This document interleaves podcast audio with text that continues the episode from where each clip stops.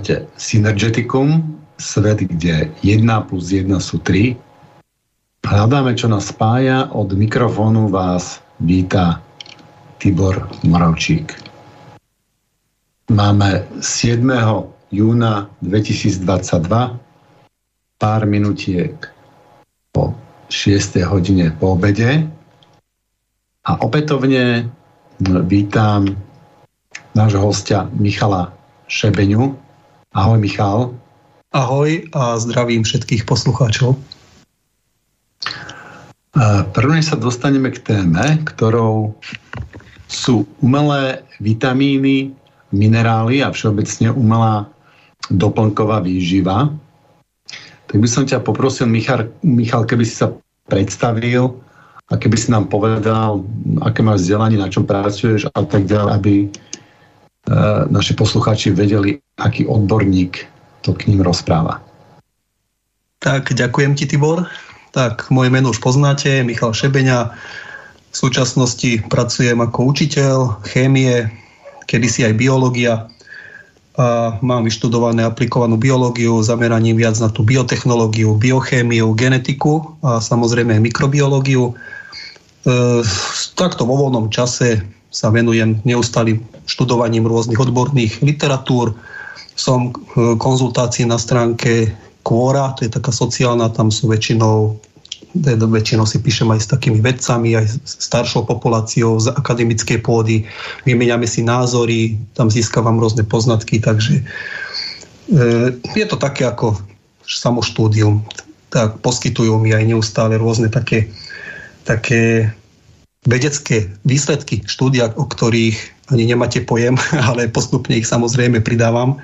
Ide mi hlavne o to, aby ľudia zistili, kde je skutočnosť a aká je pravda. Pretože vo viacerých veciach sme bohužiaľ zavadzaní, klamaní a treba s tým niečo spraviť.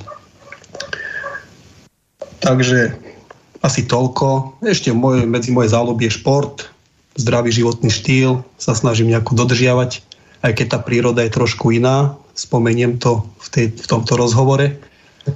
A celkovo štúdium, šport, rodina. Mm-hmm. Tak do sa skôr pustíme? Do vitamínov či do minerálov? Tak mohli by sme tie vitamíny. Minerály si necháme, nakoľko minerály sú väčšinou samozrejme minerály sú prírodné, tak ideme do tých vitamínov, to je taká širšia problematika. Môžeme? Jasné. Dobre.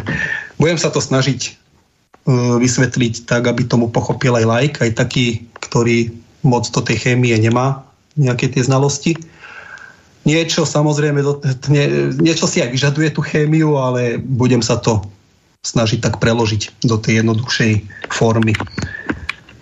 Tak vitamíny. No, vitamíny. Je to známe slovo. Čo sú to? Tak spomeniem, že sú to nejaké organika, organické látky alebo zlúčeniny, presnejšie. A tieto zlúčeniny si naše telo vôbec nedokáže syntetizovať. Teda absolútne si ich nevie vyrobiť. Ale sú veľmi potrebné pre správne fungovanie celého tela, metabolizmus, ďalej aktiváciu alebo pôsobením rôznych enzýmov, kofaktorov a skrátka pre celkový vývoj a všetky biochemické pochody v organizme. Musia byť dodávané samozrejme potravou, inak sa absolútne nedá, okrem vitamínu D. Aj ten, do, aj ten samozrejme získavame v potrave, ale prevažne nám ho poskytuje slnko. Poviem teraz také slovo, že napríklad fotosyntéza. Teraz si určite niektorí predstavia, že no, fotosyntéza, tá je len v rastlinných bunkách. Chlorofil, chloroplasty, presnejšie. Nie, naša, ko, naša koža dokáže fotosyntetizovať. A to by som skôr už obsiahol pri tom vitamínu D, lebo rád by som začal s C a potom skončím aj pri tom slávnom spomínanom vitamínu D, o ktorom sa tak ospevuje, pilulkových, ale nie je to, to, čo si každý myslí. No, tieto vitamíny, samozrejme, aby mohli správne fungovať, tak musia mať určité aktivačné centra. V chémii existuje tzv. enantiomer, to je také slovo, že, jak by som to preložil do tej jednoduchej formy, že máme L a D formu. L sú väčšinou prírodné, aj D sú niektoré prírodné, ale väčšinou sú e, používané v nejakých tých syntetických e, formách a jedná sa o také umeliny. Ale závisí to aj od, od typu vitamínu. Tie L-kové formy, keď je nejaký enantiomer L, bo, e, budeme tak, budem, aby chcem, aby všetci boli v tom, že L je prírodný väčšinou a D sú tie, čo sú také slabšie účinné, sú to väčšinou používané do nejakých potravín, umelých prísad, a, ktoré majú ten aktivačný potenciál v bunke, v organizme, taký slabší. No tie, čo správne fungujú, sú samozrejme prírodné. A to sú tie L formy. Enantiomer L forma. A to je L kyselina skorbová, samozrejme aj tokoferol. d sú už také, ktoré buď už tam bol nejaký vykonaný zásah chemický, väčšinou zo strany biotechnológov, ale môže to byť aj nejaký taký vedľajší produkt v prirodzenej oxidácii alebo v nejakom metabolizme. To je väčšinou vylúčené. Naviaže sa nejaká skupina vody, väčšinou vodík, hydridova a vylúči sa to močom. Tak sa aj hovorí, ten, kto často bere umelé vitamíny, tak akurát má drahý moč. Čo sa týka vitamínov, tak okrem toho, že plňa v našom tele veľmi dôležité funkcie, tak aby túto dôležitú funkciu mohli, mohli plniť, záleží ako ich budeme príjmať. Taký, ktorý hovorí, že musíme ich príjmať vo veľkých množstvách každý deň, to je nezmysel. Toto slovo už dávno neplatí a bolo to vyvratené niekoľkými vedeckými štúdiami. Ľudský organizmus, nielen ľudský, ale aj zvierací, potrebuje nízke, malé dávky vitamínov oni sú veľmi reaktívne v tele a telo si aj tak vezme iba toľko, koľko potrebuje. Ostatné zahodí preč. Čo sa týka umelých vitamínov, tak väčšinou sú dodávané vo vyšších množstvách ako z prírodných zdrojov. Ak si vezmeme taký vitamín C, tak človek inak v skutočnosti človek nevie. V skutočnosti nevieme, aké dávky telo potrebuje. Píše sa, že 40 alebo medzi 40-60 mg vitamínu C je taká bežná odporúčaná dávka, ale teraz my nepoznáme aktuálny stav tela. My vôbec nevieme teraz, akom, akom sme v tom zložení vnútornom, že teraz koľko si vezme, koľko potrebuje, či ho má dostatok, či má aktívnych vitamínov dostatok alebo rezervných. My to, teda, my to presne nevieme zhodnotiť. Ale, ale dobre je v tom, že vitamíny sa e, teda sú obsiahnuté vo veľmi čas, teda v častých potravinách, čo tak, však sme ešte žravci, a človek, ktorý má ozaj pestru stravu, že doplňa ovocím, zeleninou. Nemusí všetky druhy jesť každý deň, že ráno hruška, jablka, banány, jegreše a neviem čo možného. Stačí, keď si dá, ja tiež nemôžem všetky ovocia jesť naraz, niektoré mi nerobia dobre na trávenie vplyvom histamínovej intolerancii, ktorou trpím už 5 rokov. Ale stačí, keď si dá napríklad pomaranč, jablko, potom si dá nejaký banán a pokrie. Úplne pokrie tú dennú dávku vitamínmi ale ešte hovorím aj, že aj dostatočne množstvo.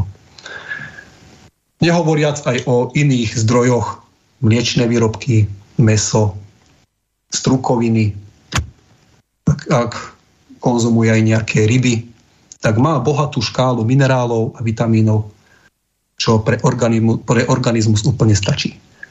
Príjem umelých vitamínov je v dnešnej dobe už taký, že hlavne aj táto do, doba covidová, inak to nazva neviem, len covidová, tak ľudia začali v zvýšenej forme kupovať vitamíny. Viacerí ľudí mi písalo každý deň si dávam 500 alebo tisícky miligramov vitamínu C a ja mu píšem na čo? Na čo to robíš? Keď telo potrebuje nízke dávky, vitamínu C je dostatok.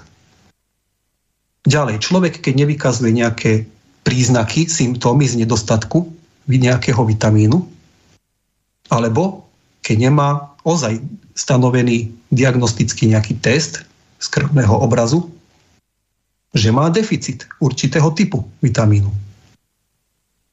Človek, ktorý žije, ešte raz, niektorí ma, niektorí ma aj tak nepochopili, keď som písal o umelých vitamínoch, že ty neodporúčaš vôbec žiadne, ty by si najradšej všetky do koša zahodil. Aj keď, to, aj keď to takto znie, ale človek ich musí vedieť, kedy príjmať a ako príjmať. Ja väčšinou apelujem na to, keď človek bežne žije normálnym, normálnu životosprávu, konzumuje všetko, čo je potrebné, tak taký úplne zbytočne bude brať tieto umelé syntetické doplnky. Úplne zbytočne. Všetko len vylúči a tá cesta aktivácie v bunke ani, takmer ani neprebehne. Lebo umelý vitamín vyžaduje inakší biochemický aktivačný potenciál ako prírodzený. Nehovoriac o, prírod, o prírodných produktoch, ktoré obsahujú aj pomocné látky, ktoré tento vitamín efektívne strebu cez bunku. Bunka má receptory. A ona vyberá, čo môže, kedy a ako. Umelý vitamín je už troška iná forma. Treba vedieť jednu vec. Žiadny chemik, žiadny biotechnolog, žiadny vedec neexistuje taký majster sveta, čo by vyrobil tak presný vitamín, ktorý pochádza z prírodných zdrojov. Jednoducho to nejde. Ešte keď som spomenul, že ako ich brať, to je veľmi dôležité. Mnoho živín pracuje synergicky. Takže nedostatok jednej sa prijaví aj v nedostatku druhej a naopak. Ostatné vyživné látky pôsobia už potom antagonisticky. Sú protichodné. Alebo presne sú odporujúce. Medzi sebou si odporujú. A toto je ten dôležitý moment, ktorý není dostatočne v spoločnosti vysvetlený a potom ľudia robia obrovské chyby, príjme takýchto vitamínov. Ešte, ešte na to šťastie príroda spravila taký, takú vec, že keď takto chybne príjmame umelé vitamíny, tak telo sa ich, chvala Bohu, zbavuje. Ešte než by vznikol nejaký antagonistický vzťah, ktorý by vyvrcholil do patologického stavu. Takže po väčšine taký človek, čo každý deň sa dopuje niekoľkými vitamínmi, ale stále sme pri človeku, ktorý e, má pestrú stravu, ktorý žije normálnym, normálnym životom, že nemá nejakú monotónnu stravu. To väčšinou apelujem na tie ženy, ktoré trpia bulímiou. A ľudia, ktorí preferujú nezdravé jedlá, fast foody, mast, rôzne masnoty, údeniny a vyhýbajú sa takýmto látkam. Môžem spomenúť príklad z praxe niektorí žiaci mi hovorili, že oni vitamíny vôbec, teda ovocie, zeleninu vôbec nekonzumujú, že oni to nelúbia, na raňajky, hranolky alebo nejaký hotdog. No tak samozrejme, že taký človek môže časom trpeť nejakým deficitom. No a vrátim sa tým antagonistom, keď človek má takúto vyváženú stravu a konzumuje ovocie, zeleninu, čistá voda, meso, ryby, vyvaruje sa tým nevhodným jedlám, tak a ešte medzi tým e, verí tomu, že keď každý deň si dá nejaké tie pilulky týchto umelých vitamínov, že dobre robí pre svoje telo, tak sa míli. Na tých de- vyše 98% nerobí nič. Absolutne. Lebo tie umelé vitamíny, tak jak ich aj príjme, tak ich aj vylúči. Ale keď je zistený nejaký deficit, tak v prvom rade treba pátrať, prečo má ten deficit, kde nastala chyba. Buď nastala chyba vo výžive, alebo má nejaké ochorenie, na ktoré sa treba zamerať, teda musíme riešiť to jadro problému. Nie len doplňovať vitamínmi umelými, aby aspoň tá bilancia bola e, v tých medziach hodnoty, aj takto dlho nevydrží, lebo umelý vitamín je taký, že e, človek ho príjme, tá krivka ide nahor, vysoko, a potom to upada. Upada, upada a nemá takú zotrvačnosť. Nemá, nevydrží teda toľko, čo prírodný a ešte keď má prejsť určitými biochemickými procesmi aktivácie, tak aj to je zdlhavé. Ale keď už je nejaký ten deficit, tak tá bunka vezme aj to. Aj to je bolo dodané, len aby to, len aby to použila na správne metabolické pochody. Takže um, on tých vitamínov vlastne stačí veľké, veľmi malinké množstvo. Ja som to tak vlastne pocitoval celkovo s doplnkovou výživou, že E, keď som niečo konzumoval, tak som mal také až, ja neviem, také, skoro by som povedal, homeopatické dávky som si dával, že som tak nejak vnútorne cítil, že netreba si dávať celé, ale len v nejaké krátke obdobie veľmi malé dávky a že telo si to zobere a, a že vlastne taký ten vrchol tej krivky uh, stačil, Vie... Áno, áno, to telo vie, kedy si má brať, telo vie, kedy, koľko má zužitkovať, telo vie, koľko má uskladniť, týka sa to vitamínu D, vie, koľko, kedy ho má aktivovať, ako využiť, kde ho má využiť, či v enzymových e, zložkách, alebo už do nejakého vývoja buniek, metabolizmu. Ono si, ono si to selektívne prísne vyberá. Sem toto, tento bude tuto plniť funkciu, tento tu a tu a tu. Lebo jeden vitamín plní aj niekoľko funkcií. Či už oxidačná, teda e, redukuje radikály, alebo ide do, zasahuje priamo do metabolizmu, alebo do imunitných reakcií, že posilňuje tie bunky vo vývoji. Aj keď vitamíny nefungujú na e, infekcie, na choroby, to absolútne nie.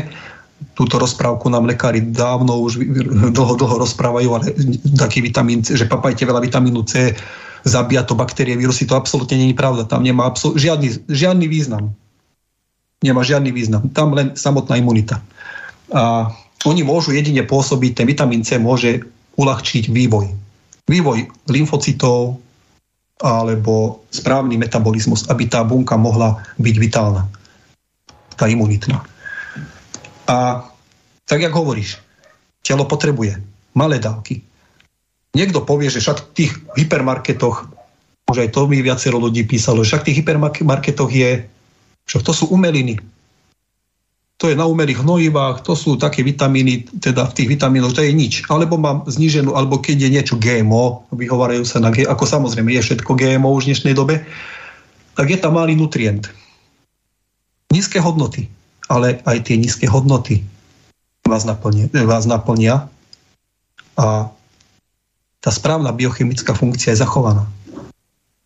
Telo uprednostní len prírodnú formu.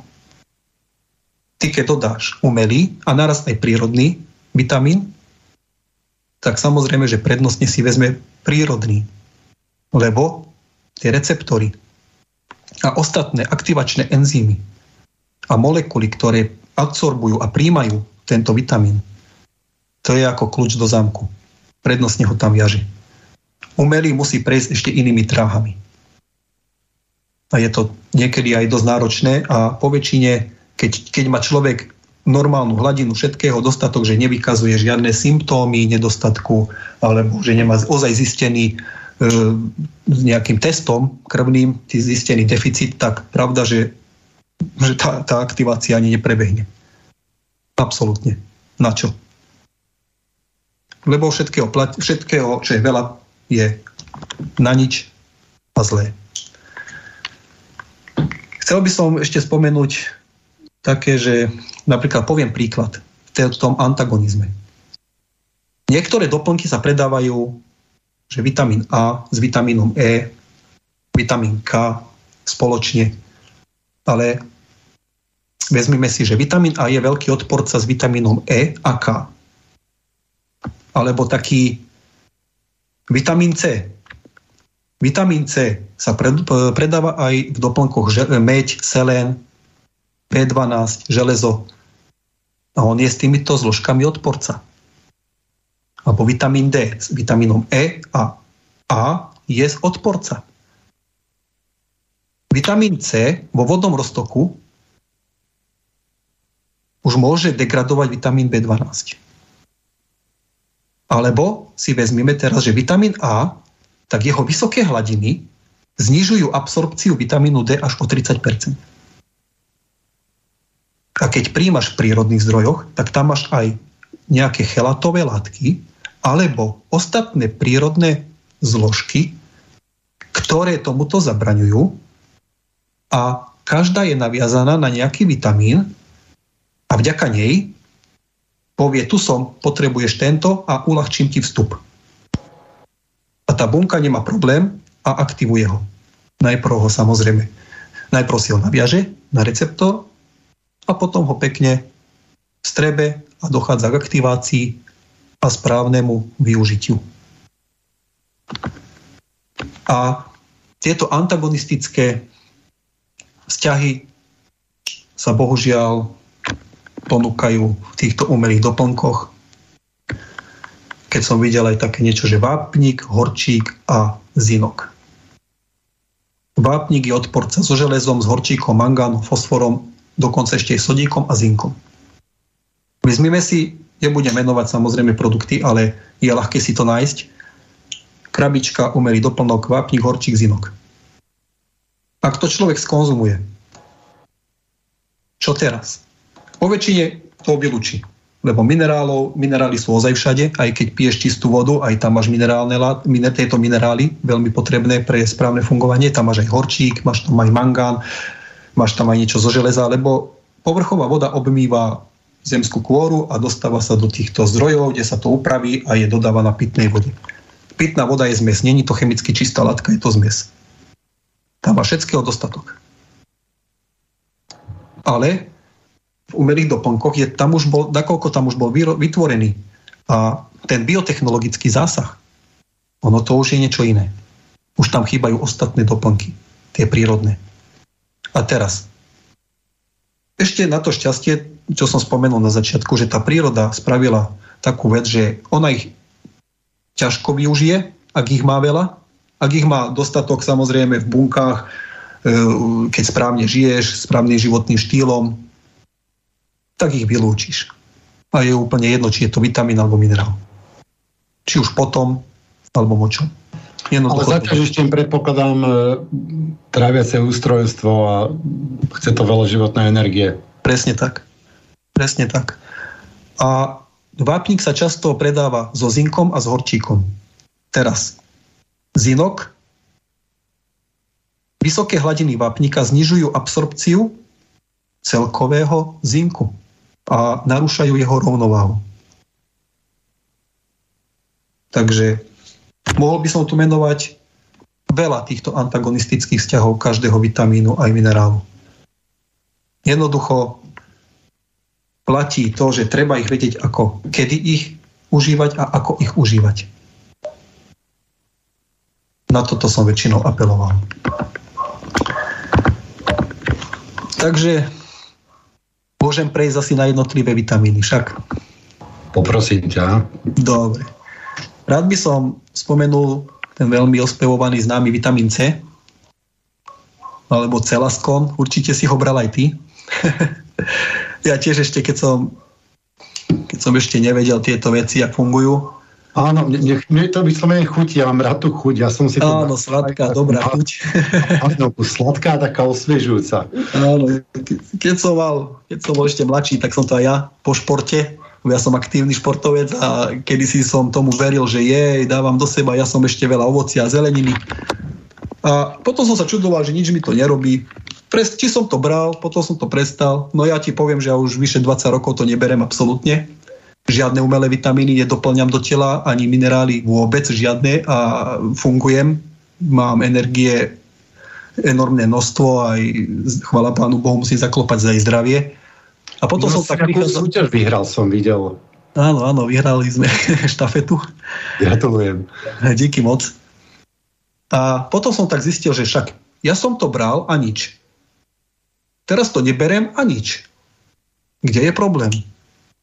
No a potom som zistil, že aj, aj pomocou testov, že keď som si ich nasadil, rovnaká hladina, keď som ich vylúčil, tieto umeliny, tiež rovnaká hladina v krvi. No teraz na čo to budem brať? Tak, vitamín C. Nebudem moc do tej hĺbky samozrejme zasahovať, každý vie, že vitamín C je to perfektný antioxidant, je obsiahnutý prevažne v ovocí, ale aj v zelenine v nejakých tých množstvách.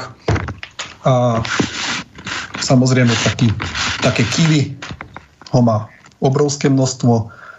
Je to veľmi dôležitý vitamín, zabraňuje krvácaniu. A v organizme má bohatý prínos a hlavne v prírodnej forme ako kofaktor a je zapojený do biosyntézy mnohých dôležitých biozlúčení ako kolagén, tvorba kolagénu, tvorba karnitínu, a dokonca aj noradrenalínu a veľmi dôležitého metabolizmu tyrozínu. Vitamín C ako L askorbová kyselina L, prírodná, spomenul som to na tom začiatku L a D, čo je, tak ako L askorbat je silné redukčné činidlo. On premieňa oxidovanú formu na L-dehydroaskorbat. Vitamín C sa uplatňuje v jednej dôležitej veci. A to, okrem toho, že nám zabraňuje krvácaniu, tak on je vynikajúci antioxidant. Zabraňuje voľným radikálom. On príjma elektrón a upravuje tie radikály tak, aby neboli také reaktívne, čím znižuje poškodenie organizmu. Lebo ľudské telo je neustále poškodzované. Či už slnečným žiarením. To sú tie, tá príroda, no, tie biologické hodiny a príroda to spravila tak, že musíme stárnuť a tieto voľné radikály sa v tele neustále tvoria už aj dýchaním. Stačí, že sa nadýchneš vzduchu, príjmeš kyslík a keď ten kyslík, keď prechádza cez také systémy, tak stráca elektróny, odozdáva na iné časti a sám sa stáva radikálom. Tripletový klasický molekulárny kyslík, ktorý potrebujeme pre život, sa stáva radikálom, ktorý sa volá buď superoxid, superoxidový alebo singletový kyslík. A tie sú veľmi reaktívne. Tie narúšajú ďalšie látky, berú elektróny od ďalších a tie, to je ako reťazová reakcia. No a vitamín C sa podiela aj v týchto smeroch, že zabraňuje tomu. Zabraňuje a tým oddialuje starnutie organizmu, lebo tieto radikály poškodzujú aj membrány buniek.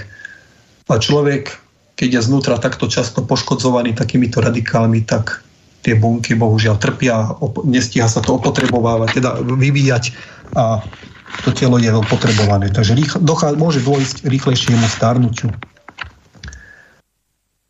E, antioxidačnú funkciu plnia aj naše prirodzené enzymy, napríklad superoxidizmutáza.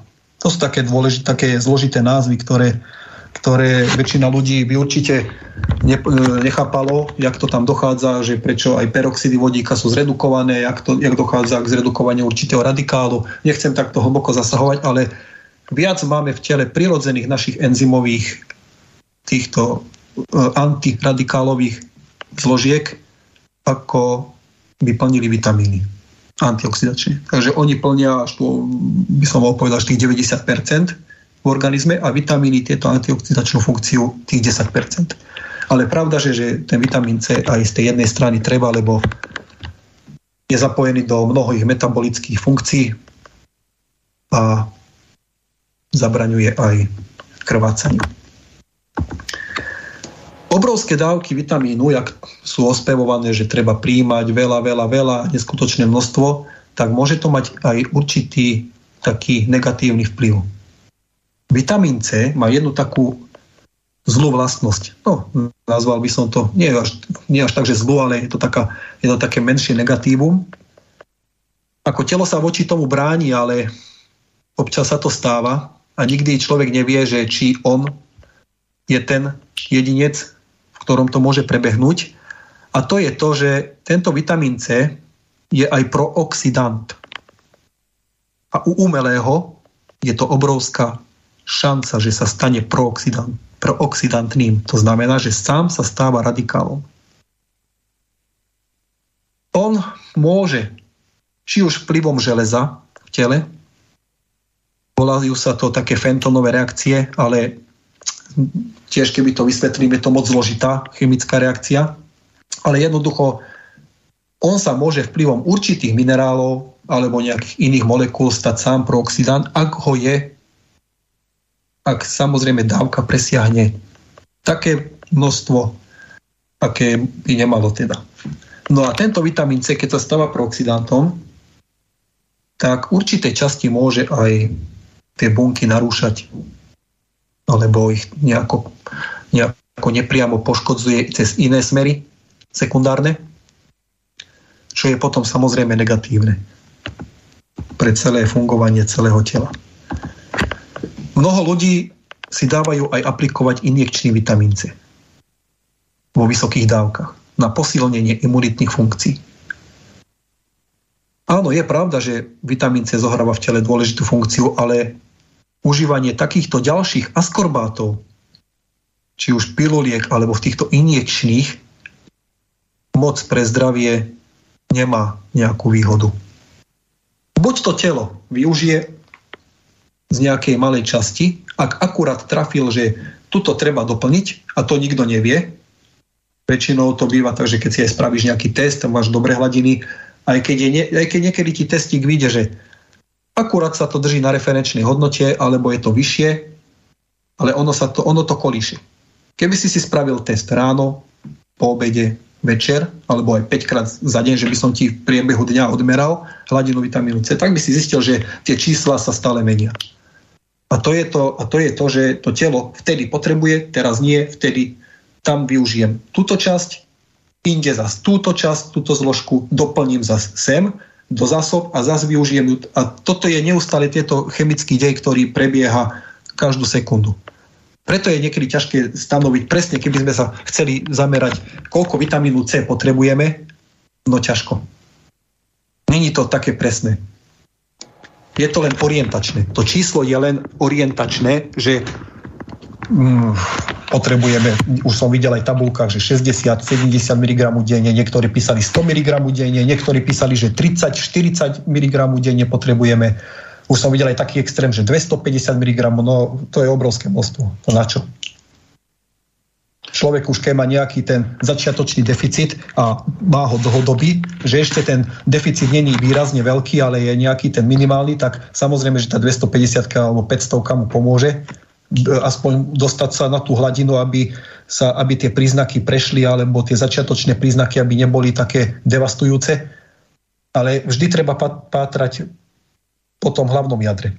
Čo, je, čo, čo mi to spôsobilo? Prečo mám teraz tento deficit? Takže už som videl rôzne takéto čísla, ale je veľmi ťažké stanoviť. Koľko to moje telo teraz potrebuje? Koľko je toho aktivačného vitamínu? Koľko je zásobného?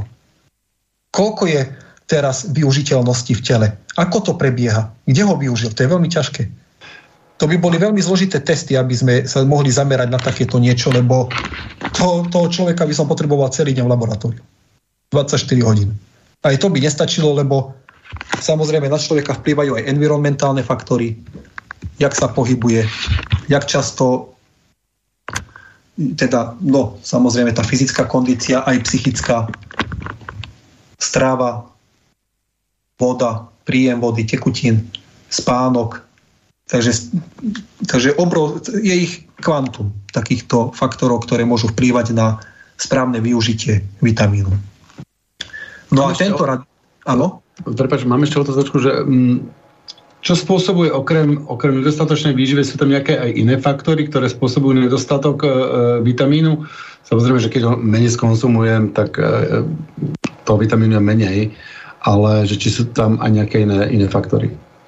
No väčšinou, e, ak myslíš, že, že si môžeš znižiť dávku alebo znižiť hladinu vitamínu nejakého, tak väčšinou je to na tej strave, ale skôr aj tie už potom sa odvíja od nejakých chorôb či už to môže byť z autoimunitných ochorení alebo z nejakých iných, napríklad keď je perniciozná anémia, či už to ide zo žalúdočnej sliznice, či to vyžaruje z iných vecí. Takže buď, buď z tých patologických stavov, ale samozrejme to jedlo je veľmi dôležité. To, veľmi, to jedlo je tak dôležité, že plní až 70% e, zložku z celých týchto vitamínov, akým, aké hladiny ovplyvňuješ. Takže to jedlo je veľmi, ozaj má v tomto zasluhujúcu pozornosť a je dobre, je dobre si ako tak kontrolovať stav, že teraz som dal ovoci, za chvíľu si dám niečo iné, potom som mal na obed meso, doplním nejakou zeleninou, lebo človek bol vyvinutý od evolúcie ako všežravec. My sme všežravci. A máme na to aj uspôsobenú traviacu sústavu, dĺžku traviacej sústavy, enzymy a celkové tie traviace pochody prirodzené. Takže my sme jednoznačne všežravci a nie len za účasti traviaceho systému, ale aj, pohľadu, ale aj vďaka buniek vďaka aj buniek, ktoré sú uspôsobivé na to, aby príjmali širokú špaletu týchto minerálov a vitamínov. Takže veď, po väčšine samozrejme má na to vplyv jedlo, strava.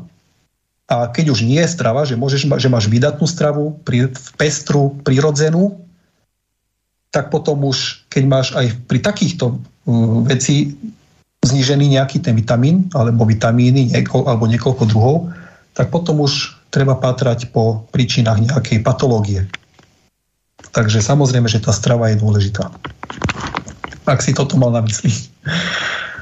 Áno, áno. A ešte, ešte mi tu prišla jedna otázka, že či my si nemôžeme vytvoriť nejakú závislosť na tom vitamíne, alebo že či uh, není dobre, aj keď nám sem tam chýba nejaký vitamín, uh, že, že si vytvoríme takú nejakú odolnosť, niečo, nejakú, niečo podobné ako napríklad, keď, keď nám chýba strava, keď máme pôst, že pôst uh, je, má, má aj pozitívne následky. A tu mi potom prichádza ďalšia otázka, neviem, položím a potom na ňu odpovedz, keď možno príde, príde čas, že čo si myslíš o tom permanentnom pití vody, že či není dobré e, aj nejak zosilnieť, vytvoriť si takú nejakú odolnosť a, a, a nepiť vodu, dať si suchý pôz alebo nepiť tak často vodu. Uh, dávam, ti, dávam ti slovo späť. No, takže závislosť na vitamínoch, tak my sme prirodzene závislí na vitamínoch, lebo ich potrebujeme k životu. A stačilo, keby sme nejaký vitamín prestali príjmať, ale ako oni, chvála Bohu, sú, je, sú obsiahnuté v každej strave a v dostatočných množstvách a všetkých typov. Či to telo tak nejak nezlenivie, vieš? To nie, to skôr samozrejme nie, ale, ale my sme závislí na vitamínoch, ináč by sme neprežili bez nich. My by sme vôbec bez nich nevedeli žiť, by sme umreli, keby sme mali deficit nejakého keby, si, keby sme mali len deficit nejakého vitamínu, vezmeme si vitamín K alebo C, tak vykrvácame znútra. Došlo by k slabej reparácii ciev, endotelu cieva, bohužiaľ malo by to takéto deštruktívne e, znaky. A my sme prirodzene závislí, ale, ale tak budem sa opakovať, že tá strava, treba si to kontrolovať. Čo sme prijali, zajtra čo budeme príjmať. Keď som dneska mal väčšinou sladký deň, nemal som nejaké ovocie, zeleninu, tak zajtra doplním ovocie, zeleninu a treba, toto je tá dôležitosť, aby sme si kontrolovali. Treba jesť normálne jedlo a v tom širokom znení. Takže asi toľko. A ohľadom tej vody, tak začnem len to. Ja som není zastanca minerálnych vôd, kupovaných vôd, rôznych takýchto tekutín. My máme veľmi kvalitnú vodu, pitnú a človek ešte od vzniku života, tak naše systémy sa vyvíjali vo vodnom prostredí. Proste voda je naše hlavné médium, kde všetko vzniklo. Vznikol život, tak tá voda má obrovský, obrovský význam aj pre nás. Nie je dobre absolútne kombinovať alebo často konzumovať nejakú sódu. Je tam nevyvážený podiel minerálov a ten organizmus je nastavený na prírodzené prostredie vody, ktorá je najkvalitnejším zložením minerálov pre naše fungovanie. Takže ja sa čudujem takým ľuďom, že ako mi je to úplne jedno, kto si čo kupuje, len mne to ako nejde do hlavy a s týmto sa stotožňujú aj moji kolegovia z odboru chémie, biológie, že viacerí mi to už tak naznačili, že, oču, že nechápem, prečo tí ľudia kupujú minerálne stolové vody, dávajú za to peniaze, keď my máme ozaj kvalitnú vodu a telo potrebuje len čistú vodu na správne fungovanie metabolizmu. Takže ja, za mňa čistá voda. Pravda, že je to najrozšírenejšia tekutina na Zemi. Podstatná zložka biosféry a popri pôde má prvorady význam pre zabezpečenie výživy ľudstva. Už keď si vezmeš, tak tvorí okolo 60-65% celkovej hmotnosti dospelého človeka.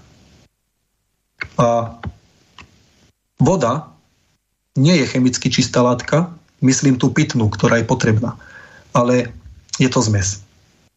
Takže vo vode sú rôzne minerály a to telo potrebuje. To telo jednoznačne potrebuje. Môže vymenovať aj nejaké funkcie, že reguluje telesnú teplotu tela, zabezpečuje vylúčovanie odpadových látok, čo je veľmi dôležité. Čo takéto rôzne komerčné tekutiny ako aj oni zabezpečujú odpad, vylúčovanie odpadových látok, ale už to není ono, jak pri čistej vode. Obmýva nás znútra, ale aj zvonka. Stará sa o našu, o našu pokožku. A potením strácame s vodou aj časť minerálnych látok, ktoré sú nepotrebné, alebo sme ich potravou prijali viac, niektorí aj umelých doplnkoch a pomáha pri spalovaní tukov a cukrov. A samozrejme, čo je veľmi dôležitá úloha, je univerzálne rozpúšťadlo všetkých anorganických a organických látok ak príjmame nejaké sladené nápoje alebo nejaké, nejakú sodovku, ktorá je presítená, je tam enormný počet nejakého, dajme tomu, horčíka alebo sodíka. Veď horčík príjmame dennodenne aj v potrave. Horčík, sodík, vápnik, to sú, to sú minerály, ktoré majú bohaté zastúpenie na Zemi. Aj v potravinách, aj v živočíchoch. Takže, takže e, to už ozaj musí byť človek na tom vážne zle, nejakú chorobu, nejaké ochorenie, ktoré by malo nejaký výsledok, odzrkadlo by sa to na nejakom deficite nejakom minerálu, vápnika alebo nejaký sodíka alebo čo. Proste to už musí byť ozaj vzácnosť. My príjmame všetky minerály dostatočne a už prirodzene v tele máme všetky minerály. Skoro všetky minerály, ktoré sú našou súčasťou od vzniku života Homo sapiens. No ešte predtým sme boli australopitekovia, jak sa, jak sa hovorí o evolúcii. Ale jednoznačne, aby sme vedeli, od vzniku evolúcie života sa náš život vyvíjal vo vodnom prostredí. Pitná voda má takmer identické zloženie s morskou vodou. Nie je úplne samozrejme tá hustota, ale všetky potrebné minerály, e, ktoré naše telo potrebuje, sú aj v morskej vode, aj v našej pitnej vode. A to isté je aj naša bunková voda. A to treba príjmať. Dobre, Lebo príroda vytvorila také zloženie vody, ktoré je totožné a veľmi prospešné a prosperuje s našim prirodzeným vnútorným vodným prostredím. Nie tieto hlúposti, čo sa predávajú. Preto nie som toho zastancom a môžu ti akurát tak, e, no chvála Bohu, že skôr vylúčíš tieto látky, ktoré sú nadmerne príjmané, ale môžu byť ľudia citlivejší na takéto E, pochody a môže ti ovplyvniť, dajme tomu, horčíkový metabolizmus alebo vápnik, molybden, mangán, sodík a tak ďalej. Áno, čo si chcel? Um, chcel som o to, že že dneska, ja si pamätám, že keď som chodil do školy, tak my sme sa nemohli ísť napríklad napiť behom hodiny, behom 45 minút, že sme museli vydržať aspoň 45 minút bez vody, a dneska ja to vidím, že tie decka nevydržia po niektoré 20 minút bez vody, že, že krčovi to držia takú tú flaštičku s vodou a, a bez, nej sa, bez nej sa nepohnú a bez nej boli stratení a neviem, či by nepomreli od strachu, keď mali byť 2-3 hoďky bez vody. Že či nás to vlastne neoslabuje nejakým spôsobom. Tak, to človek vydrží tú, tú 45 minútovku na hodine, to nemá nejaký výrazný nejaký taký negatívny vplyv samozrejme, že vydrží. A po väčšine tieto deti, čo ja vydávam zo školského prostredia, tak pijú rôzne sladené nápoje, sirupy presladené, dajú si tam takú koncentráciu, že pomaly na cukrovku. A to samozrejme, že smedí. Neustále sú smední, vyťahujú koly. A to samozrejme, že vysmedí človeka rýchlejšie, nejaký takýto nápoj. No a potom to už môže byť aj tak, že z no ale ako existuje predávkovanie vodou, hydrotoxicita, to existuje, ale to už by ozaj ten človek musel toľko vody tlačiť do seba, že by musel prevyšiť zvracanie, lebo v momente by sa dostavilo zvracanie, žalúdok ide preťažený, tak tie receptory, ktoré má v sebe, tak automaticky napínajú na zvracanie, aby sa zbavil niečo nadmerného. A keby to nestihalo, že by to presiahlo aj tie receptory, že by boli nejako utlmené, tak môže nastať hydrotoxicita vody, ale to je, veľ, to je, to je veľká vzácnosť. To, fú, ako boli také prípady, ale, ale to, je, to, je, to, to je veľmi vzácný dej. To je veľmi vzácný jav a to už ten človek by ozaj musel byť skôr už nejako psychicky chorý, že by neustále musel dávať, dávať, dávať, príjmať stále vodu a že by sa mohol tráviť. Tam už potom narúšajú sa aj srdečné rytmy a celkovo bunečné pochody. Hovorím, to telo vydrží. To vydrží. Myslel som tým, že telo by nemalo vydržať byť aj bez tej vody. Že nech si, nech si zvyka na také nejaké... Ono to není dobre. Hovorí sa, hovorí sa, že už keď človek pocíti len e, troška, že náznak smedu, už tie obličky majú nejaké, nejaké to percento už dehydratácií. Malo by sa piť po správnosti vtedy, keď ešte nepociťuje smet, tak sporadicky, že a, idem si dať deci, 2 deci. A, lebo väčšina ľudí pije vtedy, keď, už, keď je smedný. Som, pociťujem smet, prvé znaky smedu, niektorí si ešte nedajú, vydržia, pozabudnú, potom sa naraz napijú veľa, ale jak hovorím, tak už prvé znaky smedu, už obličky a mozog dávajú pozor, už je niečo zlé. Už, už pociťujú prvé znaky dehydratácie, ktoré samozrejme ešte nemajú taký výrazný vplyv, že by rozvinuli nejaké ochorenie, že by to malo ozaj niečo devastujúce na organizmus, ale už by sa to, no nemalo by sa to takto, lebo niečo, čo je takto časté, je, môže byť aj zlé. No. A ozaj ten človek nevie, kedy, či je on citlivejší, alebo aké má ladviny, aké má to vnútorné prostredie, to tkaniva, a jak mu nefróny pracujú a tak malo by sa, fakt malo by sa pijavať tak sporadicky, že teraz si dám, teraz si niečo dodám. Ja to tiež tak robím. Idem do kúpeľne, teda do kuchyne, dám si 2-3 deci, potom za, za chvíľku idem, idem vonka, zoberiem si flašku, teraz v týchto letných horúčavách. Takže ono by sa to malo tak častejšie príjmať. Voda by mala byť častejšie príjmaná, lebo ozaj ten pokles môže nastať veľmi rýchlo. Dobre, a to myslíš, že to tak príroda e, zariadila, lebo tak však zvieratá pijú tak, že keď sú smedné, tak sa napijú. Aj... Zvierací organizmus, zvierací organizmus je troška iný. Zvierací organizmus ak vezmeme do úvahy, zvieratá sú troška inak prispôsobené. Aj na, oni majú aj iný metabolizmus. Oni sú inak na tie environmentálne podmienky prispôsobené a zvieratá sú také jednoduchšie organizmy. Človek je veľmi zložitý.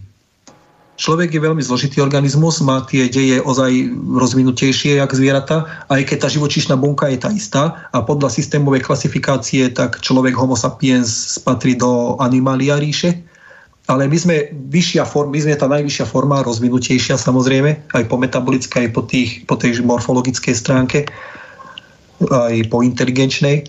No ale zvieratá to majú troška inak zaužívané. No. Zviera Zviera vie, kedy sa má napiť. Vie, kedy má ísť, má dostatok, aj z potravy čerpajú. Teraz, keď si vezmeme nejakú takú, neviem, či myslíš cicavce, nejaké zviera cicavcovité z prírodného, z prírodného prostredia, tak no, oni, to byť nejaké zviera, oni, majú aj iný, oni majú aj iný traviaci, aj vylúčovací systém. Nemajú, nemajú taký, jak my. Oni ozaj vydržia aj dlhšie, adaptovateľné. Samozrejme záleží to na tých podmienkach, kde žije krajina, oblasť E, jak vplyvajú na neho tie podmienky environmentálne. Takže zvieratá sú troška na tom úplne inak. Oni sú na to, tak, ľudia, oni sú odolnejší. A čo ľudia z, z takých prírodzených e, kmeňov, nedomestifikovaní ľudia? Tam je to tiež na adaptácii. Ľudský organizmus sa vie adaptovať, ale my už sme tu zaužívaní úplne inak. My už mus, my by sme mali, tak jak sme tak, jak sme predurčení, to, čo sme mali od jak živa, od detstva, tak mali by sme sa držať toho a nie je dobre robiť nejaké radikálne zmeny, podstupovať, lebo môže, e, existuje taký bunkový šok, že no teraz niečo tu vznikne a už sa to môže odrážať inde, inde, inde. Telo bohužiaľ tak funguje v týchto biochemických procesoch, lebo tie chemické deje sú ako, je to nejaká dráha. Niekde skúsim nejaký extrém, myslím si, že sa niečo, na niečo adaptujem, zodolniem, vyradím z činnosti nejakú, príklad poviem, niečo, nejakú dráhu tam ovplyvním a už sa to bude odzrkadlovať niekde inde.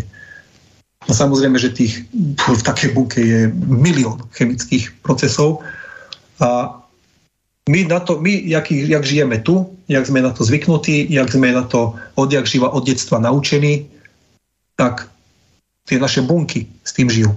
A nebolo by dobré nejaké radikálne procesy. To už je, to už je také, že to sú také extrémy, že teraz vytváram, skúsim vytvoriť odolnosť, koľko bez vody prežijem. Áno, dá sa naučiť, že vydržím teraz bez vody toľko, ale ten človek v skutočnosti nevie, jak mu ladviny plačú.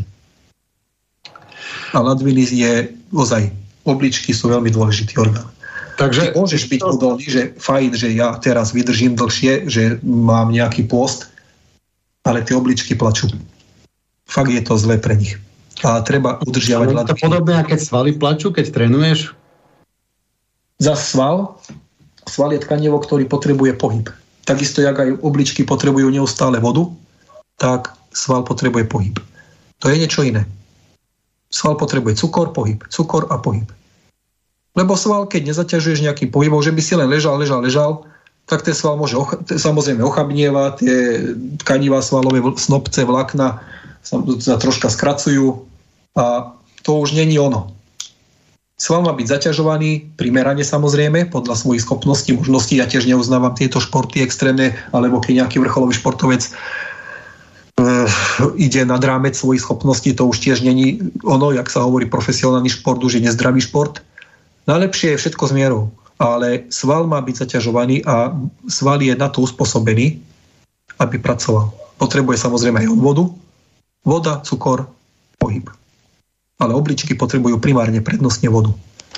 Takže sme málo, málo adaptibilní a oproti zvieratám. Oproti zvieratám a tým, že vlastne pijeme podľa, podľa rozumu a nie podľa intuície, nie podľa, e, podľa pocitov, tak neznižujeme si tú adaptabilitu ešte, ešte viac, nezdialujeme sa tej prírode takýmto no, človek sa cel, ešte viac? Ako my sme súčasťou prírody, však príroda je všetko okolo nás, či živá alebo neživá, ale tak človek robí veľa vecí proti prírode, to je pravda. Človek neposlúcha svoje inštinkty, prirodzené, od, niektoré ignoruje. A, ale tak ešte chvala Bohu, že to telo je prispôsobivé, adaptibilné a to telo by malo robiť všetkého s mierou v normálnych medziach a ja som ako, neviem, niekto sa so mnou môže stoto, teda sto, nestotožní alebo stotožní, to už je jedno, ale ja som proti. Za mňa proti takých rôznym extrémnym situáciám, že by som mal niečo vyskúšať toto, toto, toto a lebo človek fakt nikdy nevie čo príde, čo si privodí a môže to byť ozaj zle. Keď niekto je taký expert, nech skúša, nech riskuje, je to, jak hod, je to, je to ako hod kockou. Kedy padne tá šeska? To platí aj v genetike, to platí aj v celkovom spolunažívaní. Kedy to platí? Kedy to príde? Nikdy nevie. Takže všet, človek bol nastavený, tak aj zviera ide žrať, kedy potrebuje. Keď si vezmeš takého leva, keď mm, tie samotárske levy alebo ten leopard samotársky, tak niektoré, niektoré umrú od vysilenia. Nevie si uloviť. Niektoré nemajú to šťastie, že stále e, vedia, že stále majú na dostať koristi, preto aj tie zvieratá, tie zoologické záhrady dlhšie žijú. Majú tam pravidelný prísun jedla a tak, taký, tak, taký leopard z divočiny, samozrejme, ten niekedy aj 3-4 dní nie je, aj viac. Stráca na energii, metabolizmus narušený, postupne upadá, musí rýchlo ešte, pokiaľ má zbytky energie, musí niečo uloviť. On ide jesť aj piť, kedy, kedy on chce, kedy to vyžaduje za potrebné. Keď je hladný, do, dodatočne príjma prednostne viac vody, tekutín, aby, lebo voda je tiež energia. Voda je samozrejme primárne energia, lebo voda ide do mitochondriálnych systémov a tam sa tvorí ATP energia, adenozín trifosfát. A to je to, čo nás drží na živote.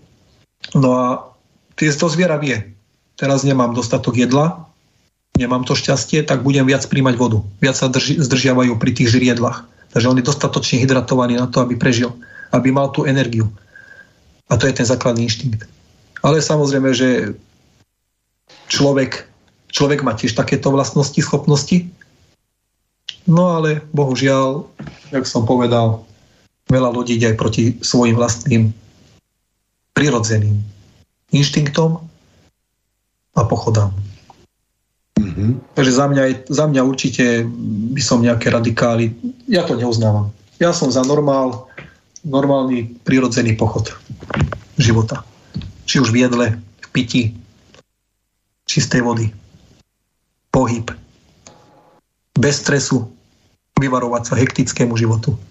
Potom to telo sa ti odďačí. Mm-hmm. Asi toľko. Ešte keď sme pri tej vode, Michal, tak no. čo si myslíš o tých filtroch na vodu? Momentálne sú veľmi po, uh, populárne tie filtre na vodu. Ja, no, no. pokiaľ mám, by som mal prameň, tak by som prijával z nejakého prameňa, ale mne chutí aj normálna voda z, z kohutíka a neviem, mne sa to zdá také neprirodzené, jak to vidíš ty? Tak eh, my už nie sme, jak bola kedy ešte naši dávni, pradávni predkovia, že boli zvyknutí piť z prírodných zdrojov. E, my sme sa moc, moc sme prijali taký iný systém života, viac tá hygiena a vyvarovali sme sa mikroorganizmom. Teraz keby sme sa napili z nejakých, nejakého jazera alebo z mláky a kedysi, tak by sme skončili na infekčnom hodne dlho, nejakou salmonelozou alebo nebo chráň ako cholerou. No a musíme príjmať bohužiaľ to, jak, jak sme si to nastavili my.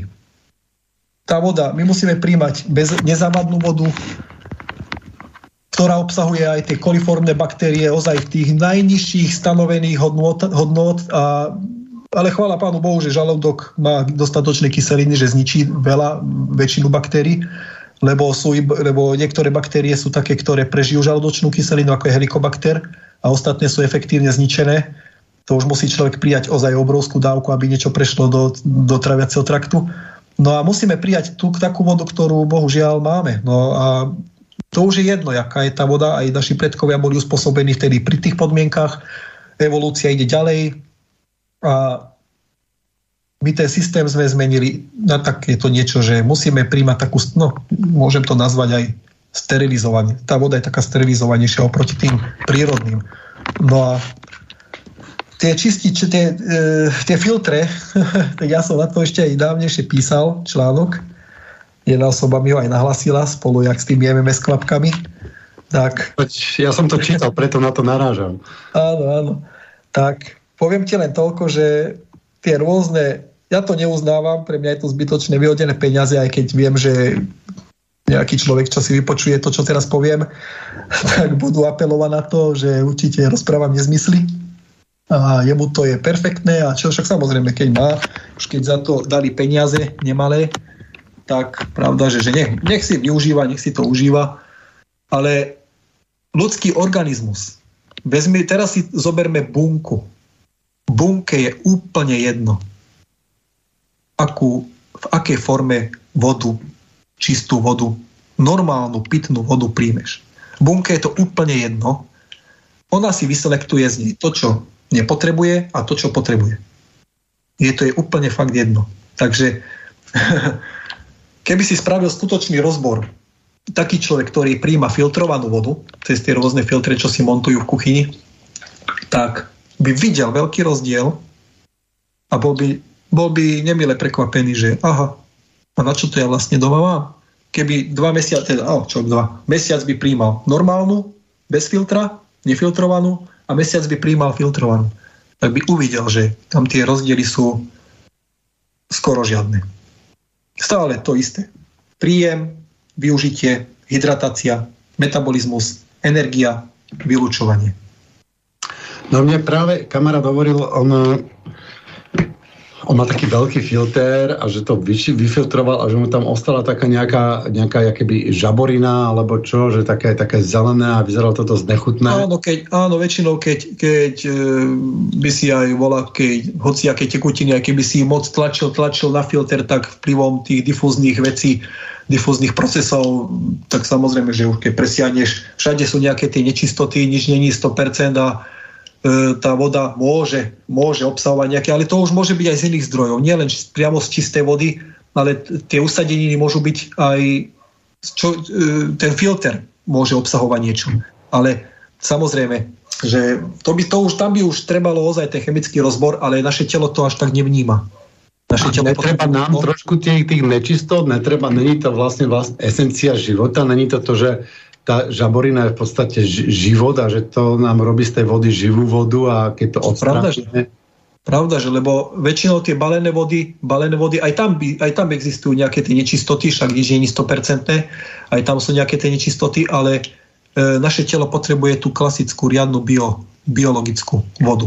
Tú pravú, nefalšovanú, jak sa hovorí, a čistú. A tam to je normálne, že sú tam nejaké tieto mm, stopy nejakých čo ja viem poviem, no, synice sú tam vyredukované, to už by bol problém, ale ja, tak nájdú sa tam mikro, mikroorganizmy, mikroorganizmy sa tam nájdú, ktoré sú ozaj povolené len v určitých množstvách, ale ja si myslím, že to už pramení z iného, keď tam našiel takú žaburinu, jak, jak to nazval, to už pramení z niečo iného. A to už môže byť aj z úplne iných vecí.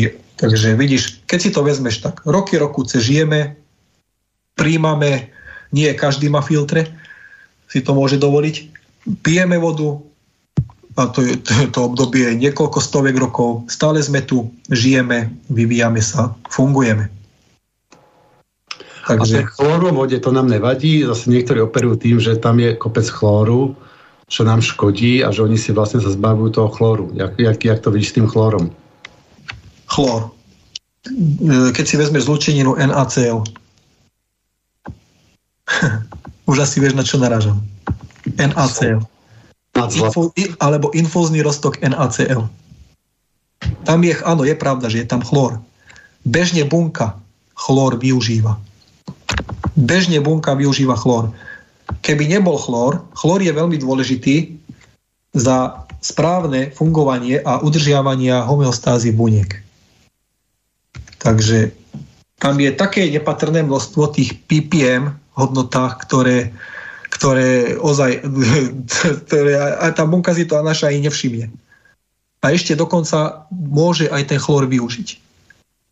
Chlór máme rozptýlený v celom našom systéme tela. Inak keby nebol, bohužiaľ, narušil by sa e, potenciál bunečný, membránový potenciál hlavne. Došlo by narušeniu vodného prostredia, Takže mohlo by dôjsť, nerov... nie že mohlo, ale aj by došlo k nerovnováhe elektrolitov, katiónov, aniónov. Takže ten chlor má, chlor bežne vo vodnom prostredí má za účasti aj otvárania niektorých ionových kanálov, ovplyvňuje ionové kanály.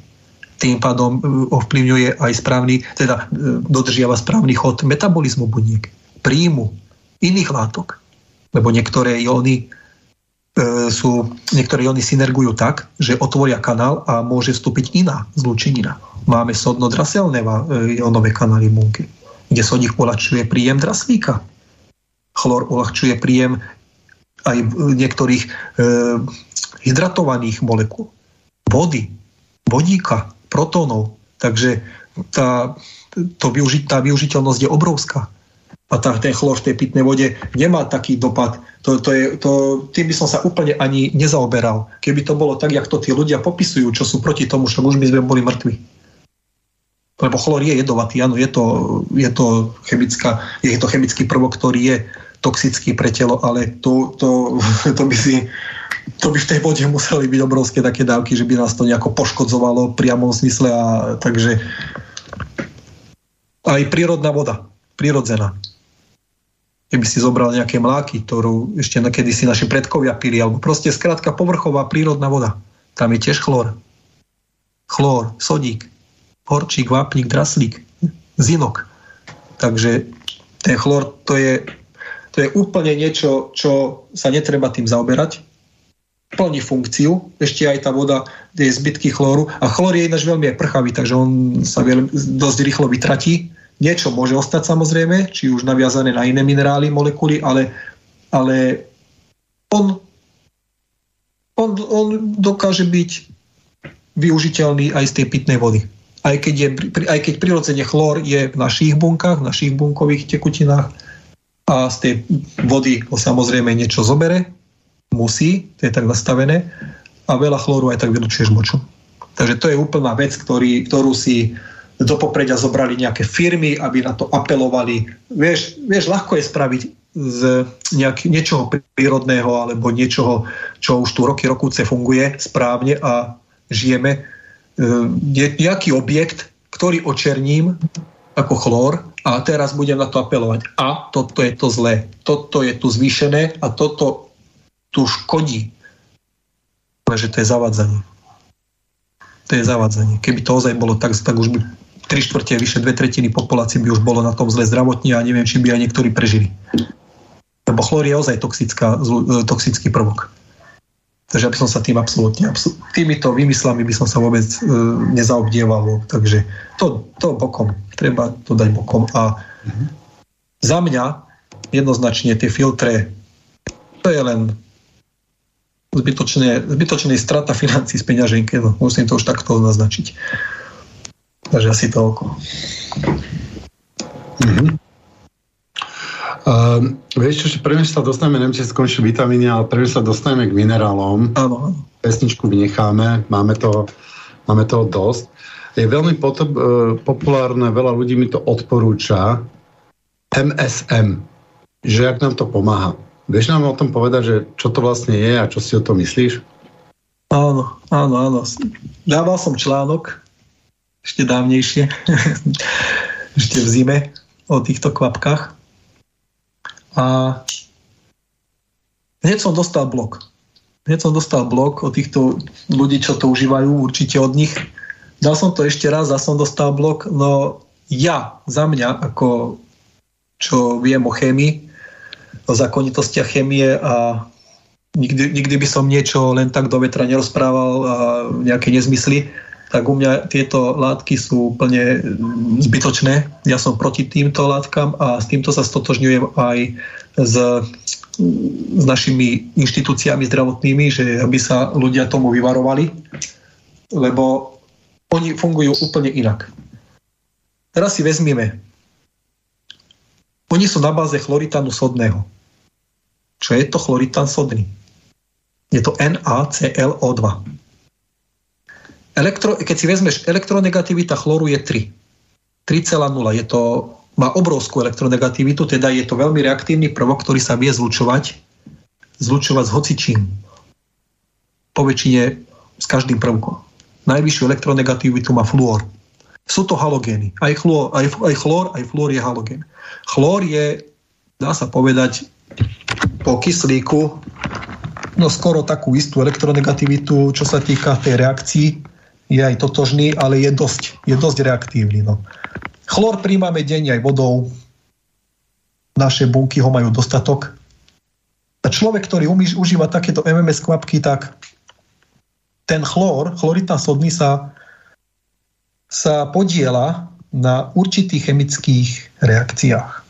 Teraz si vezmi, že dostane sa do žalúdka. Ľahko sa zlučuje s ostatnými prvkami. V žalúdku máme kyselinu chlorovodíkovú. A teraz, vysvetlím to zjednodušene. NaClO2 je chloritán sodný, obsiahnutý v týchto kvapkách. Spojí sa s prítomnou kyselinou chlorovodíkovou, HCl a už máme ďalší chlor. Vzniká jedna látka s označením ClO2. A to je ten problém. ClO2 oxid chloričitý. A teraz musí ešte na to šťastie tiež tu platí tá zákonitosť, že telo má dostatočné vylučovacie enzymy, dostatočné vylučovacie molekuly, ktoré sa toho zbavia, než by to skôr využili. Takže je to, je, tiež to môžem označiť ako len nejaký taký nezmysel. A tie chemické procesy sú o veľmi, veľmi zložité, náročné. Takže keď vznikne tento ClO2, samozrejme, že ešte okrem, e, okrem toho vzniká aj chloricodný, aj voda, tak tento ClO2 sa zlučuje ďalej aj s vodou, ktorá je všade prítomná. A teraz vzniknutý oxid chloričitý sa zlučí s vodou, tak vzniká látka, teda vznikajú dve látky, ktoré už majú taký, už ten, ten, ten horší, horší potenciál v bunke ovplyvneniu biochemických procesov. A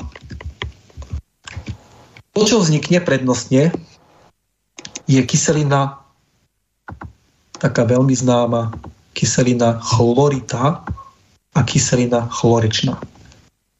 Takže, a tie potom môžu ďalšími sekundárnymi zložkami alebo ovplyvneniu ďalších chemických reakcií reagovať veľmi zle na okolité bunky. Táto, tieto kyseliny, tieto zložky, ktoré vznikajú, potom telo musí detoxikovať, aj keď ten človek o tom nevie. Človek ani o tom nevie, myslí si, že robí dobre a to telo to musí detoxikovať cez veľmi zložité systémy. Pričom môžu vzniknúť, nehovorím, že u každého, ale môžu vzniknúť aj nežiaduce účinky. Vrátanie poškodenia slizníc, výsledok môže byť gastritída, vredy, nebochraň rakovina, narušenie hlienu žalúdka, čo môže viesť pernicioznej anémii, to sa aj vedecky dokázalo. A samozrejme ďalš, radu ďalších takýchto poškodení. Môžu, môže vytesniť hemoglobín. Takže nie je, to, nie je to sranda a ešte chvála Bohu, že to telo pôsobí viac detoxikačne, že aj tá bunka je vybavená prirodzene vlastnými detoxikačnými systémami a človek každý deň musí príjmať tekutinu, ináč by sme neprežili. Musí príjmať vodu a ten chlór je obsiahnutý všade. A na čo ho ešte nadmerne dávať? Ďalej ho príjmame solou. Z biedle. A nehovoriac spomenutej vode. Len bohužiaľ je to tak, že ten chloritán sodný je naviazaný na sodík, ktorý sa tiež dokáže zlučovať a poskytuje, poskytuje elektróny aj iným zlúčeninám ale tá chlor, ten chlor je tam ozaj dôležitý. Ten, ktorý vznikne potom výsledkom je oxid chloričitý, ktorý ďalej, ďalej účinne reaguje. Lebo teraz si vezmi, že máš reaktívny kyslík a re, vysokoreaktívny chlor. Kyslík je druhý najreaktívnejší prvok celej periodickej tabulky prvkov. A vieme, jak som spomenul na začiatku tiež, že kyslík, keď sa do organizmu dostáva, tak vzniká aj radikál z neho kyslík sa, z kyslíka vždy, aby sa zmetabolizoval, aby ten kyslík bol využitý, tak vždy vzniká nejaký ten radikál z kyslíka a toto je proces, proces ktorý sa nedá zabrániť. Tomu nezabraníme nejako. To je bohužiaľ tak nastavené, e, nedá sa tomu nejak vyvarovať, neexistuje na to prevencia. Či dýchaním alebo vo vode príjmeš kyslík, tak vzniká, tak vzniká z neho radikál, ako sa odbúrava. To je normálne, lebo elektróny opúšťajú, preskakujú, nastavujú oxidačno-redukčné procesy, a vznikajú tieto nežiaduce látky, radikály, ktoré telo ešte dokáže vykompenzovať. Niekedy sa stáva u citlivých jedincov, že sa to bohužiaľ, niekedy, niekedy sa to aj prešvihne, ale potom vznikajú rôzne ochorenia z radikálov, ale telo sa toho efektívne vie zbaviť. No a na čo ešte doplňať takýmito vecami? No a keď vznikne oxychloričitý, tak to máme hneď dve reak- vysokoreaktívne prvky ktoré musia reagovať. Neexistuje, že by boli samotne alebo niekde využité. Ako môže nejaký vysokoreaktívny prvok využiť bunke?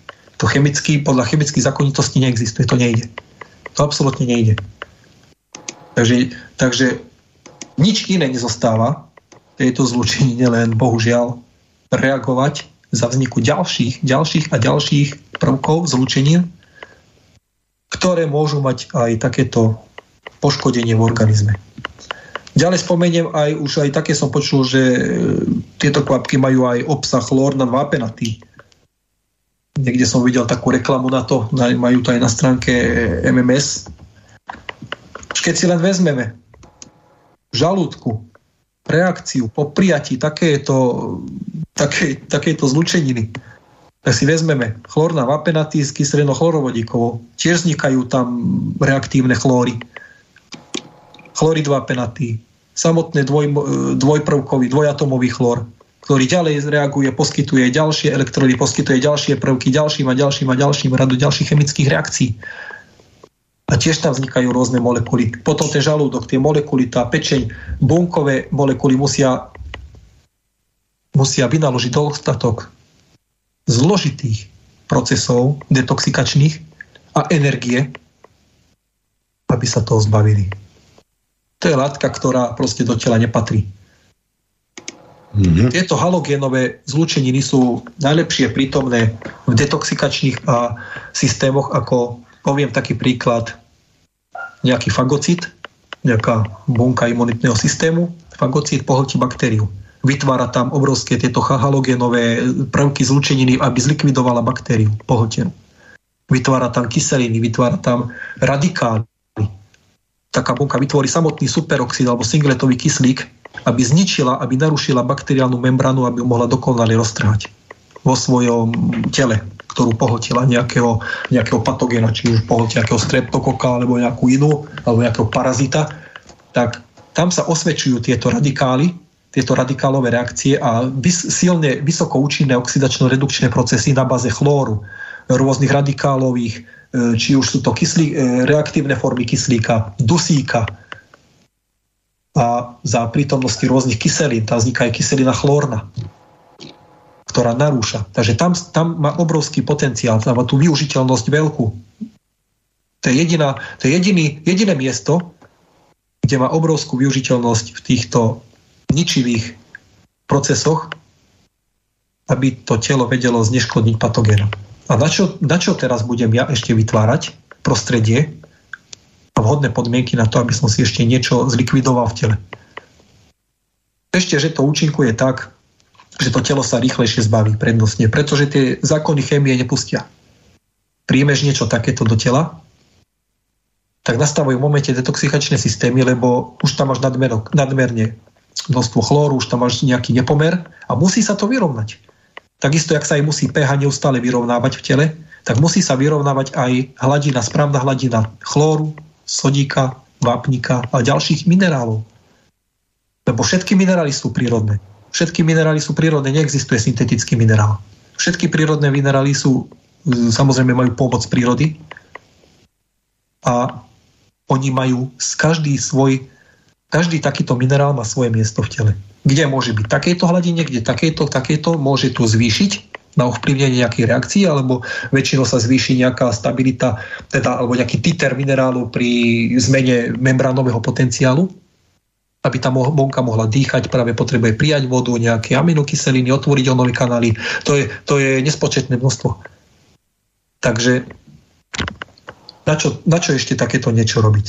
Ja si myslím, že že ja si myslím takto, komu to funguje, tak v pohode, ale v skutočnosti tie bunky plačú tiež, jak som to spomenul aj pri ladvinách, lebo musia ozaj vynaložiť toho veľa, aby sa to zbavili, aby vyrovnali svoje vnútorné prostredie homeostázu. A väčšinou to funguje, ak by som to mohol nazvať na, na báze placeba.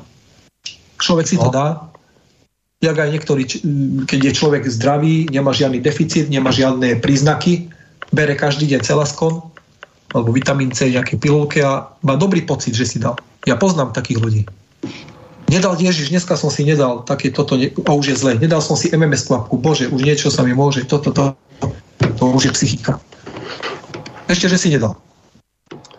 No ja, ja som inak aj rozmýšľal, že keď spravíme túto reláciu, či nezobereme E, vlastne dôvod na to, na to placebo efekt e, tým ľuďom, že či im lebo ľudia majú takú potrebu sa k niečomu, niečomu, niečomu veriť.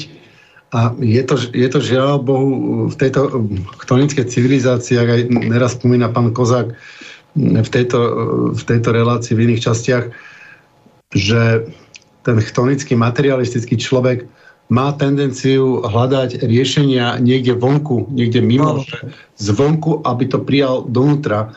miesto toho, aby, aby tú silu hľadal vnútri v sebe, aby našiel napríklad vnútornú silu k tomu, aby jedol napríklad zdravé jedlo, aby sa hýbal, a aby žil zdravotný životný štýl, tak e, tú silu znútra nerozvíjajú a nejaké barličky smerom zvonka ako požívajú.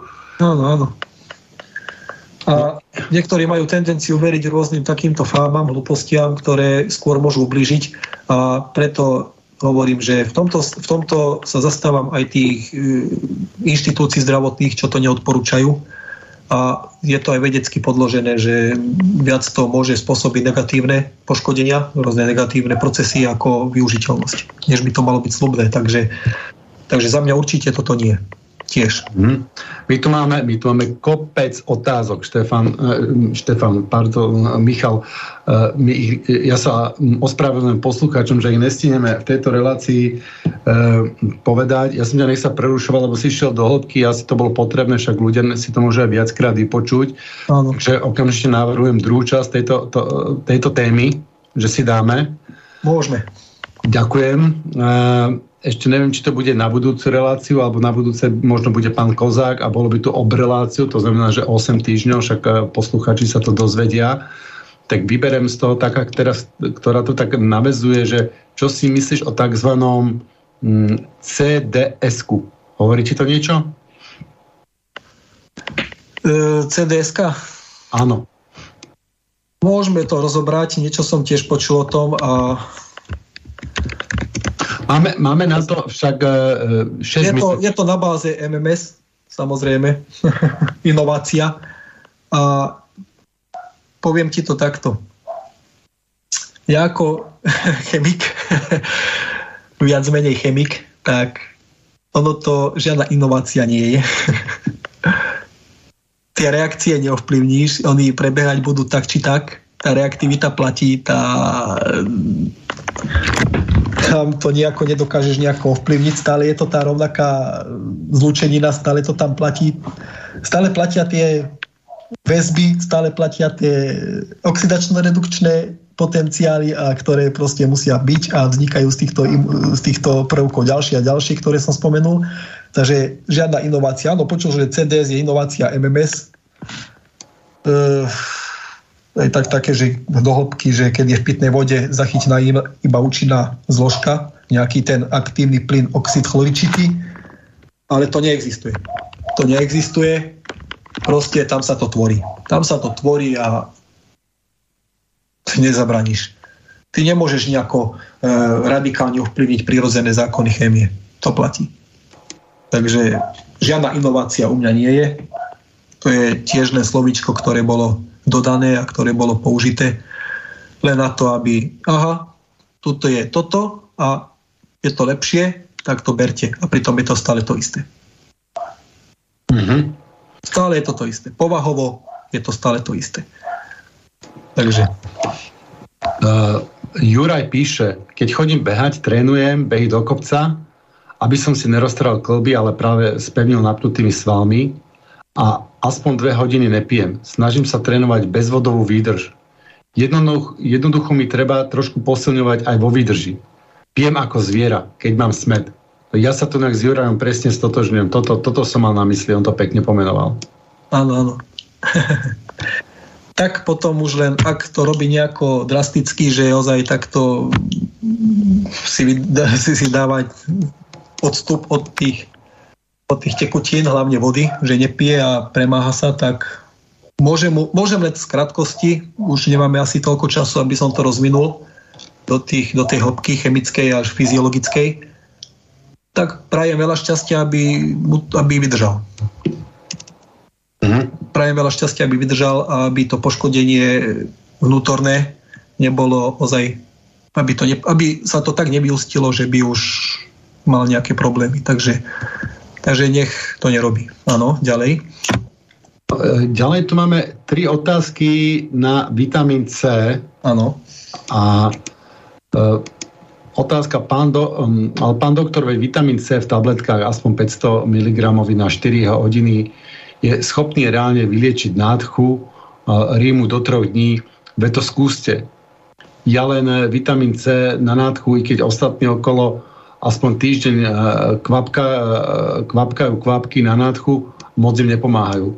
Proste mne aj synovi to pomáha liečiť sa z akutného nachladnutia. Vždy to skráti ľahké prechladnutie, ako aj ťažké, nakoľko to áno, na ťažké už to toľko nepomáha. Zdravý Juro. E, prečítam už všetko, lebo sa týkajú od C. Zdravím, internet je plný informácií o zázračných účinkoch megadávok vitamínu C, kritických prípadov, keď človek je už na umretie a najlepšie injekčne. Myslíte, že je to hlúposť? Ak sa nemýlim, potvrdilo, potvrdili to aj lekári. Ináč osobne som počas pandémie bral denne vraj prírodné C a nemal som žiadne problémy. Čo si myslíte o acylpiríne? Uh, to potom ešte to prírodné C, uh, acylpirín, um, Ďalšia, to bol Milan. Ďalšia otázka od Márie. Dobrý deň, ďakujem vám za zmysluplnú reláciu. Prosím o odpoveď, čo je správne. Napiť sa vody pred jedlom alebo po jedle. Vraví sa, že káva odoberá vitamín C. Je to pravda? Akým vitamínom posilním obličky? Je možno to C by sme ešte raz potom nehali... To na... je veľmi nadlho, áno. Aj tieto no. otázky, to je moc na hlbšiu rozvinutie, než by som to mal jedným slovom tak rýchlosti pre pochopenie povedať. Ale to by bolo dobre ozaj naozaj rozvinuto do hĺbky. Otázky, no, tak, na ktorú mám skôr odpovedať, tak samozrejme, že... To, no, na... jedlo, možno pred jedlom, po jedle, to je taká... Áno, voda, voda. Tak uh, ako komu? Ško- niekomu to vadí, niekomu to zlepší, jak má uspôsobený na to žalúdok, hlavne hlien, sliznicu, jak má na to uspôsobený ten systém enzymov. Napríklad ja si nemôžem dať, uh, moja drahá si môže dať, ja nie Poznám aj niektorých známych z rodiny, že si dva deci dajú a oficiálne, ofi- riadne podľa tých, do tej chemickej zložky, keď zase musíme zajsť, však všetko je chemia, tak ono zriedi. Žalúdok sa prirodzene pripraví, už len pri pohľade na jedlo príde hlad, vylúčia sa hormóny, zapne sa aktivácia vylúčovania žalúdočnej kyseliny a ona je už pripravená na prijatie stravy. Takže ono, keď to niekto je tak naučený, tak spomaluje, ako môže dojsť ovplyvneniu, spomalí tie chemické procesy trávenia, lebo tých je neurekom. Tam je zapojených milión rôznych dejov a tá voda tam preriedi, samozrejme, že zmení, tú, zmení to zloženie troška odiali, z, ten, ten čas traviaci predlží. Takže lepšie odporúčam keď to mám po tej fyziologickej stránke ozaj až po jedle potom, tak ale nie pred jedlom, no, lebo tá žalúdočná kyselina, tá žalúdočná šťava spolu s enzymami je pripravená. A nie, nebolo by dobre ju riediť nejako. Takže radšej ozaj po jedle. Ale keď niekto ľúbi, tak nech si dá aspoň troška. Troška napije, nie veľa, to je deci a potom nech, nech ten žalúdok má ozaj perfektnú, perfektné médium pri rodzené, spracované, pripravené na príjem potravy, aby, tie potra- aby, aby tá potravina, tá trávenina mohla byť ešte lepšie, lebo keď žalúdok dobre rozloží, tak tá trávenina ešte lepšie v, žalúdku, v črevách, v črevnom systéme sa lepšie rozloží a využije. Takže za mňa po, po jedle. Dobre, takže na, na, otáz, na ďalšie otázky odpovieme potom. Ja som ti ich poslal e, do správy. Eh, Dobre. Ďakujem ti, že si prijal pozvanie a že si nám zase osvetlil Nemáš zač. ďalšiu časť uh, uh, nášho života. Ďakujem poslucháčom, poslucháčkam za pozornosť, uh, aj to, že nás podporujú, aby sme mohli vysielať. Ďakujem režii z Banskej Bystrici za to, že to zmanéžovali a teším sa o 4 týždne. Do počutia. Dovidenia. Táto relácia vznikla za podpory dobrovoľných príspevkov našich poslucháčov.